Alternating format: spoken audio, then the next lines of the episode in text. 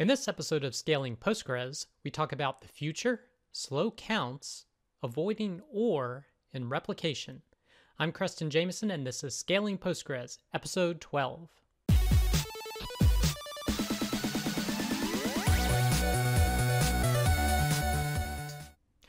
All right, the first article we have is It's the Future for Databases, and this is from the citusdata.com blog.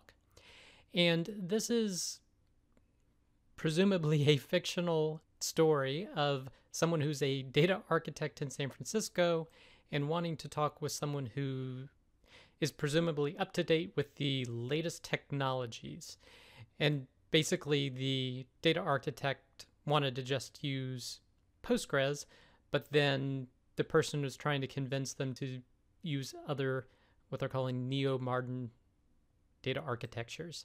So, this is a very humorous post to go through and just see. So trust me, you'll you'll want to read it. It's pr- pretty humorous. So go ahead and uh, check it out.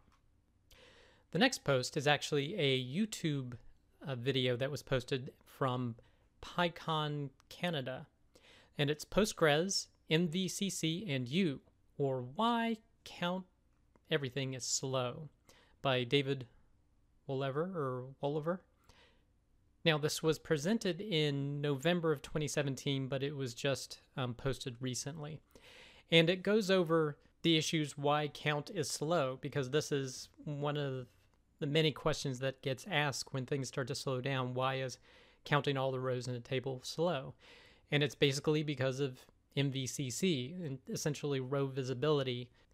Now, the presentation takes a while to get up to speed, so if you are have some knowledge of Postgres, um, I would definitely suggest t- checking it at around the um, 12 minute and 30 second mark because that's where he goes starts going to slow counting. He does a little bit of live coding where he shows essentially row visibility if you're performing a transaction. How within the transaction you see one version of the data, whereas everyone else sees the old version. And then once you commit it, you can then see the changed versions. And he talks about some of the ramifications for using MVCC and why essentially you can get some slow counts. And then he talks about the ramifications of okay, now why do you have auto vacuum and why is that important? And why do you have transaction IDs and why can they potentially run out? So it starts off explaining why count is slow, but also gets into more some of the deeper architectural details of PostgreSQL. Now, he is a developer, so this is from a developer's perspective, but it gives a really good overview of how Postgres is designed the way it is. If you're already familiar with Postgres and the internals, this might be a little bit too basic for you, but if you're a developer wanting to get a bit of a sense on why Postgres is designed the way it is, this is a, a great overview. So I definitely suggest you check it out. The next article is Avoiding OR for Better Query Performance. And this is from the cybertec-postgresql.com blog. And it basically shows you areas in your queries if you're using OR that can cause some poor performance problems.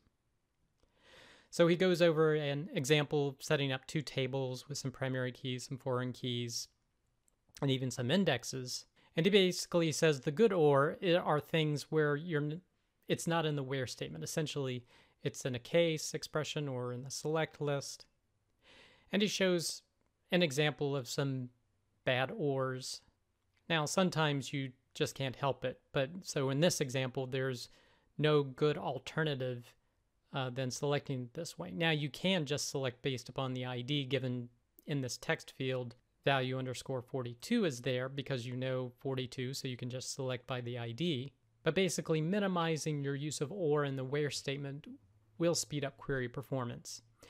And probably the most or the best advice is that in is better than or. And he shows it explicitly here when you're doing this ID or this ID. It does a bitmap index scan from each of the conditions and then bitmaps or them whereas you can just do a single index scan when you're using n. Then he goes into another example of where if you were using the like operator, something like this cannot use an index. So, for example, he's getting a sequential scan when using the like operator with two different texts. However, you can use a PG trigram module and a GIN index to be able to use an index for these particular types of queries. And then lastly, he follows up with the ugly OR where you're ORing between two different tables. And he shows one alternative to that is using union, and that generates a more efficient plan for pulling your data.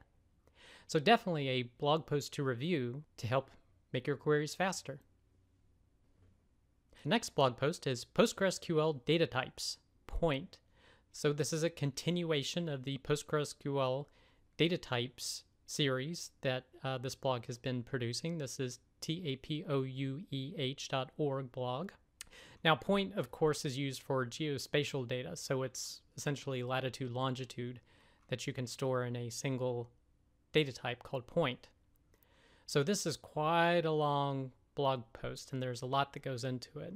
And I would say definitely a very niche data type used in specific cases.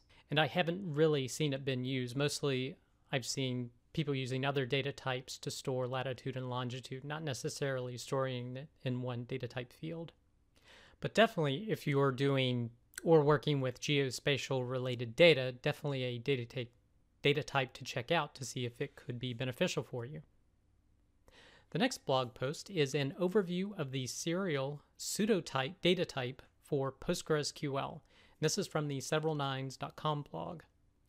So serial is considered a pseudo data type because you usually use it when you're creating a table.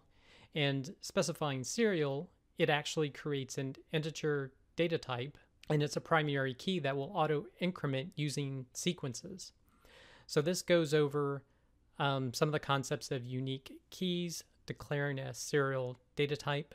So here they do it in the create table statement and they tell you what it's actually creating. There is no serial data type in the resulting table, it becomes an integer field. But it does create a related sequence, defines ownership, and relates the sequence to the integer that's been created.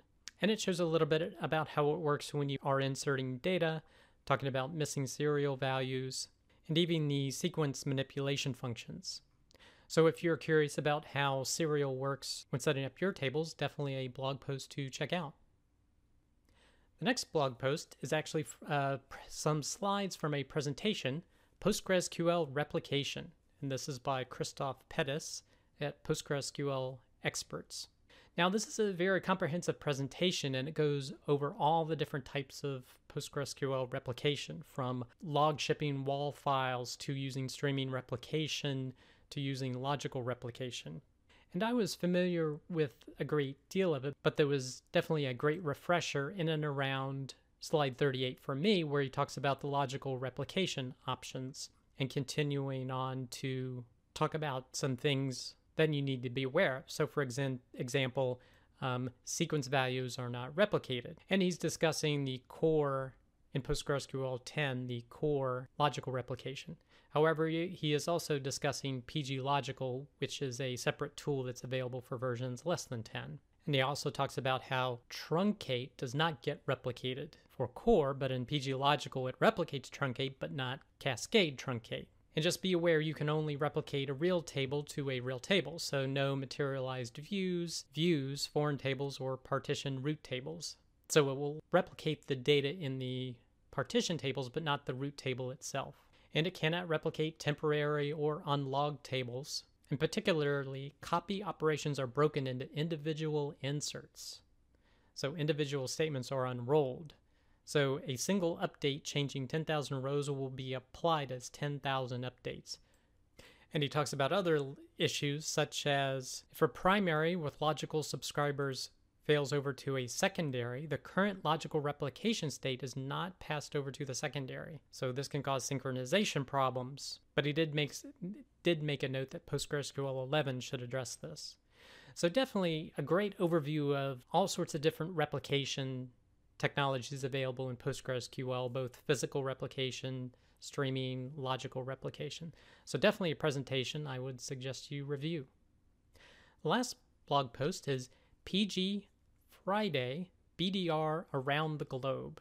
So this is an interesting post. It's about BDR, which is bidirectional replication, or BDR stands for bidirectional replication.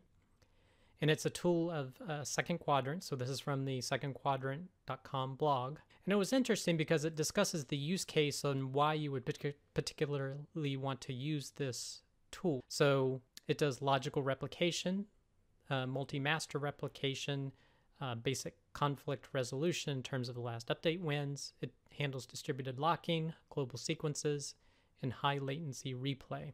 So they go over scenarios where you have, say, four different data centers around the world and how this tool can help to do that.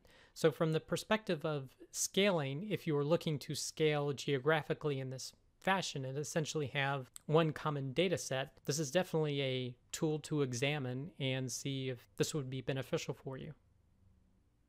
That does it for this episode of Scaling Postgres. You can get the links to all the content presented in the show notes. Be sure to head over to scalingpostgres.com where you can sign up to receive weekly notifications of each episode, or you could subscribe via YouTube or iTunes. Thanks.